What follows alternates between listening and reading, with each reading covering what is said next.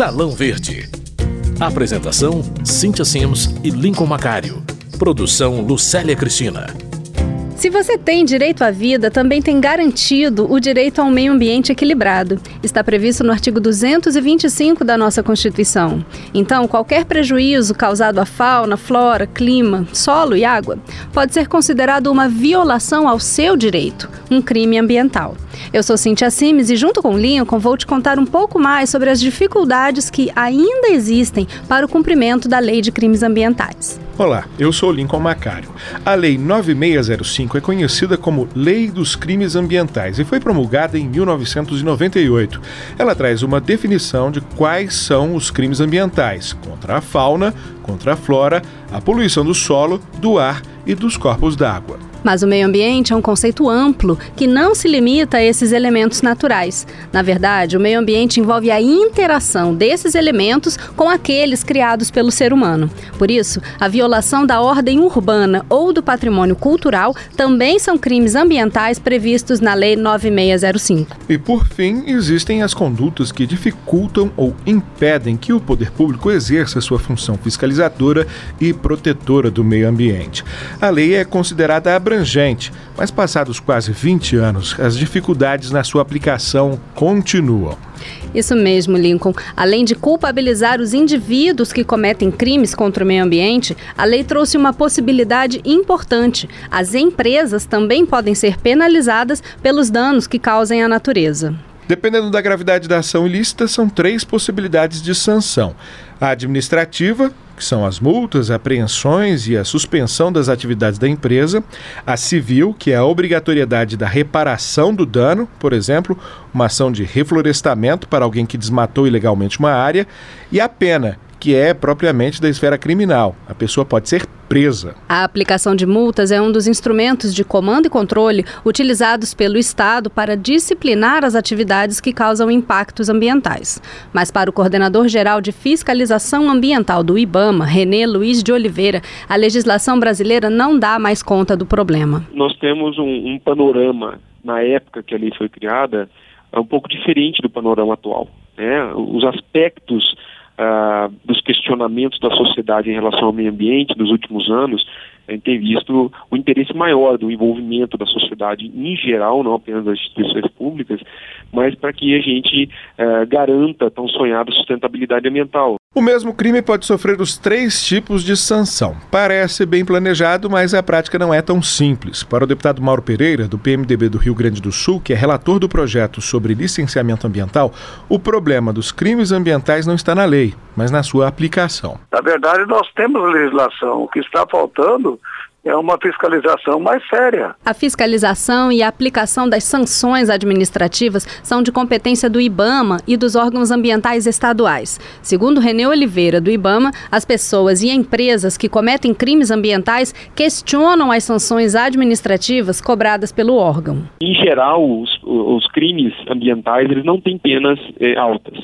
Tá? E, geralmente ele, ele culmina num, num termo circunstanciado e a pessoa é liberada. Tá? Já no âmbito administrativo, a multa ela varia de 50 reais a 50 milhões de reais. Nós somos criticados por, por aplicação de multas milionárias. Tá? E ele não tem, ele não guarda uma correlação, vamos dizer assim, de, de dessa gravidade, muitas vezes no aspecto penal.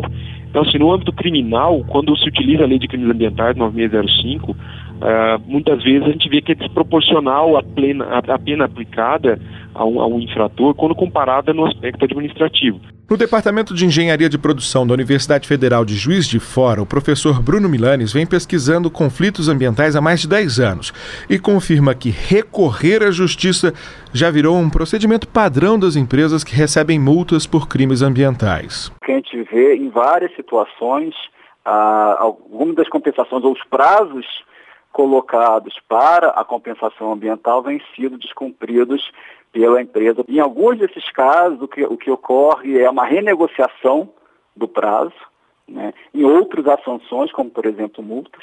Mas um problema que a gente percebe na aplicação de multas no Brasil é que, invariavelmente, elas tendem a cair também num processo de judicialização. Para o diretor de políticas públicas da Fundação SOS Mata Atlântica, Mário Mantovani, é preciso atualizar o valor das multas aplicadas. A multa ela inclusive agora que vem sendo é, atualizadas, porque as multas eram ridículas, e nós temos aí mais de 80 bilhões hoje no IBAMA de multas que não são pagos. Já parece que virou uma questão recorrente. Então, é, eu acho que a sociedade tem que estar mais atenta e, e, e, e cobrar nas bolsas de valores, cobrar com os responsáveis técnicos, sair um pouco daquele lugar comum de confiar na multa ou na autoridade competente, que sempre passa muito, é, no, no caso que a gente acompanhou muito, até mesmo por processos de corrupção.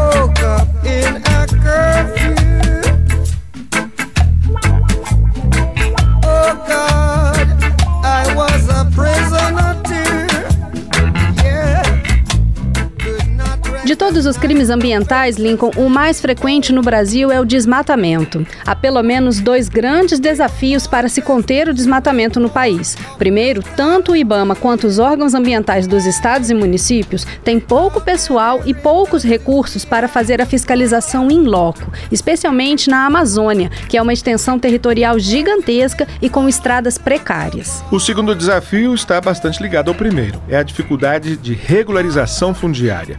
Porque numa extensão tão grande de terras como é a Amazônia, onde as terras originalmente pertenciam ao Estado, existe muita grilagem de terras, ou seja, alguém chega, falsifica um documento, se diz dono daquele pedaço de terra e chega a revender a partir de um documento falso. A lei brasileira permite o uso capião, ou seja, passados 5 a 10 anos de ocupação da terra, ela pode ser reivindicada ao Estado e aí sim o documento passa a ser legal. O padrão é de derrubar as árvores que têm madeira com valor comercial. Depois disso, a perda do interesse na floresta em si e a derrubada total no chamado corte raso. Geralmente, essa terra devastada acaba sendo ocupada pela pecuária extensiva. O coordenador geral de fiscalização ambiental do IBAMA, Renê Luiz de Oliveira, menciona os outros crimes ambientais mais frequentes no país. Crimes ambientais mais recorrentes, vamos dizer assim, são os crimes contra a flora, né? Então, desmatamento, exploração seletiva de madeira, isso é muito comum no nosso país ainda. Uh, a, a, a, o garimpo ilegal, né? a mineração ilegal, tá? Isso nós temos grandes áreas na Amazônia também sendo exploradas de forma ilegal, tá? inclusive dentro de conservação de terras indígenas. É, explorações aí de difícil solução, anos que, que se tem ação lá, não só do IBAMA, também de outras instituições públicas para tentar coibir são crimes de difícil controle. Né? Uh, crimes contra a fauna, então é muito comum a caça no país ainda, né? em várias regiões, inclusive sul-sudeste ainda tem muita caça, caça ilegal, existe claro. Né? Uh, o tráfico de animais silvestres é muito comum, né? principalmente oriundos do, do, da região nordeste do país, que alimentam uh, o crime organizado no sudeste, principalmente do país. Né? A pesca predatória, como eu falei, Tá? E a poluição no aspecto geral é, é, muito recorrente também, são muitos casos de poluição, é, muitas vezes ocasionadas por, por transporte de produtos perigosos, é, vazamento de, de oleodutos, vazamento uh, de, de empresas que teve algum, algum problema ali estrutural que vazou, que perdeu, ou rompimento de uma barragem, como aconteceu no caso da Samarco. Tá? São, são crimes mais comuns, que é uma atuação mais constante do IBAMA.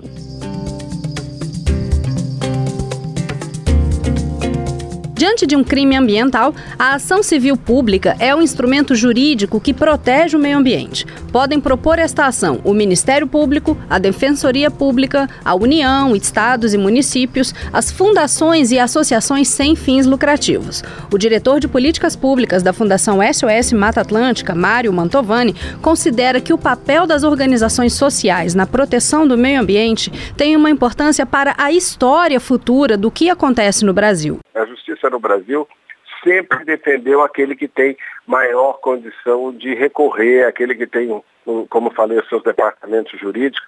No meio ambiente não tem sido diferente. Eu acho que é o papel, como organização não governamental, a gente faz aqui, é de levar o processo, fazer uma ação no Ministério Público, fazer uma denúncia muito bem feita para que, se a justiça não fizer a parte dela, isso está registrado. O coordenador da Frente Parlamentar Ambientalista, deputado Alessandro Molon, da Rede do Rio de Janeiro, faz um alerta contra o projeto da Lei Geral do Licenciamento Ambiental que está em discussão na Câmara. Na minha opinião, é necessário mexer na legislação para torná-la mais rigorosa, mais dura com quem pratica crimes ambientais e não para torná-la mais frouxa, como pretende o projeto em discussão. Para o coordenador geral de fiscalização ambiental do IBAMA, Renê Luiz de Oliveira, uma revisão da lei de crimes ambientais é necessária para combater a impunidade. A gente precisa avançar. A lei de crimes ambientais ela tem é, diversas, diversos artigos ali que, que há necessidade de uma, de uma atualização, vamos dizer assim. Né? As penas são muito brandas. Da forma que nós temos hoje a legislação, o crime compensa. E isso estimula aquelas pessoas a continuarem na, na, atividade legal. A pessoa vai lá, desmata mil hectares, por exemplo, da floresta amazônica, tem uh, milhões de vidas que foram ceifadas ali, tá, da flora e da fauna, tá, e ao mesmo tempo a pena para essas pessoas ela é muito branda, né, é, a pena chega é, de reclusão de dois a quatro anos e multa. O papel da punição, que é você uh, é, punir, propriamente dito, aquela pessoa e através dessa função dissuadir que outros cometam aquele crime, uh, não se cumpre da forma mais, uh, talvez, é, mais objetiva e mais necessária possível. Projeto de lei 3707 de 2015 prevê o aumento expressivo do valor máximo das multas por crimes ambientais, de 50 milhões para até 1 bilhão de reais. A proposta tramita em regime de prioridade, mas não houve andamento desde junho do ano passado. Mesmo assim, o deputado Roberto Freire, do PPS de São Paulo, autor do projeto, acredita que deve ser votado ainda este ano. Esse projeto, por destinar e definir melhor a questão das multas, das penalidades e definir também melhor encaminhamento para esses recursos, é isso teve muito a ver, inclusive, com o crime que ocorreu em Mariana. Então, eu acredito que essa prioridade que foi concedida deveria se fazer valer e termos a votação, a análise desse projeto. Alguns especialistas argumentam que os departamentos jurídicos das grandes empresas podem recorrer da decisão judicial diversas vezes e o pagamento de multas por crimes ambientais pode levar anos ou até nem acontecer.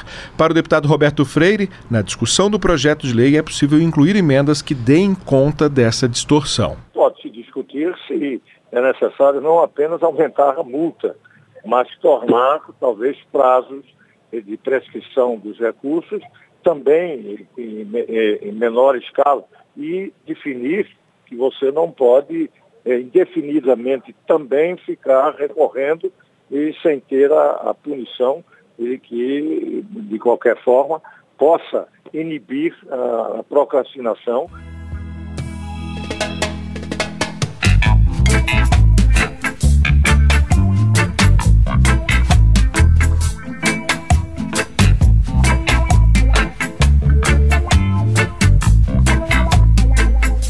Salão Verde de hoje, a gente termina a série sobre licenciamento ambiental, falando sobre os crimes ambientais e a dificuldade de punição. A gente conversou com o coordenador geral de fiscalização ambiental do IBAMA, Renê Luiz de Oliveira, os deputados Mauro Pereira, do PMDB do Rio Grande do Sul, Alessandro Molon, da Rede do Rio de Janeiro e Roberto Freire, do PPS de São Paulo. Ouvimos também o professor Bruno Milanes, do Departamento de Engenharia de Produção da Universidade Federal de Juiz de Fora, e o diretor de Políticas Públicas da Fundação Fundação SOS Mata Atlântica, Mário Mantovani. Eu sou Lincoln Macário e agradeço a Lucélia Cristina e a Adriana Gomes pela produção do programa. Muito obrigado também a Newton Gomes pelos trabalhos técnicos e a você, ouvinte da Rádio Câmara. Meu nome é Cintia Sims e eu te espero no próximo. Até logo. Salão Verde. Apresentação: Cintia Sims e Lincoln Macário. Produção: Lucélia Cristina.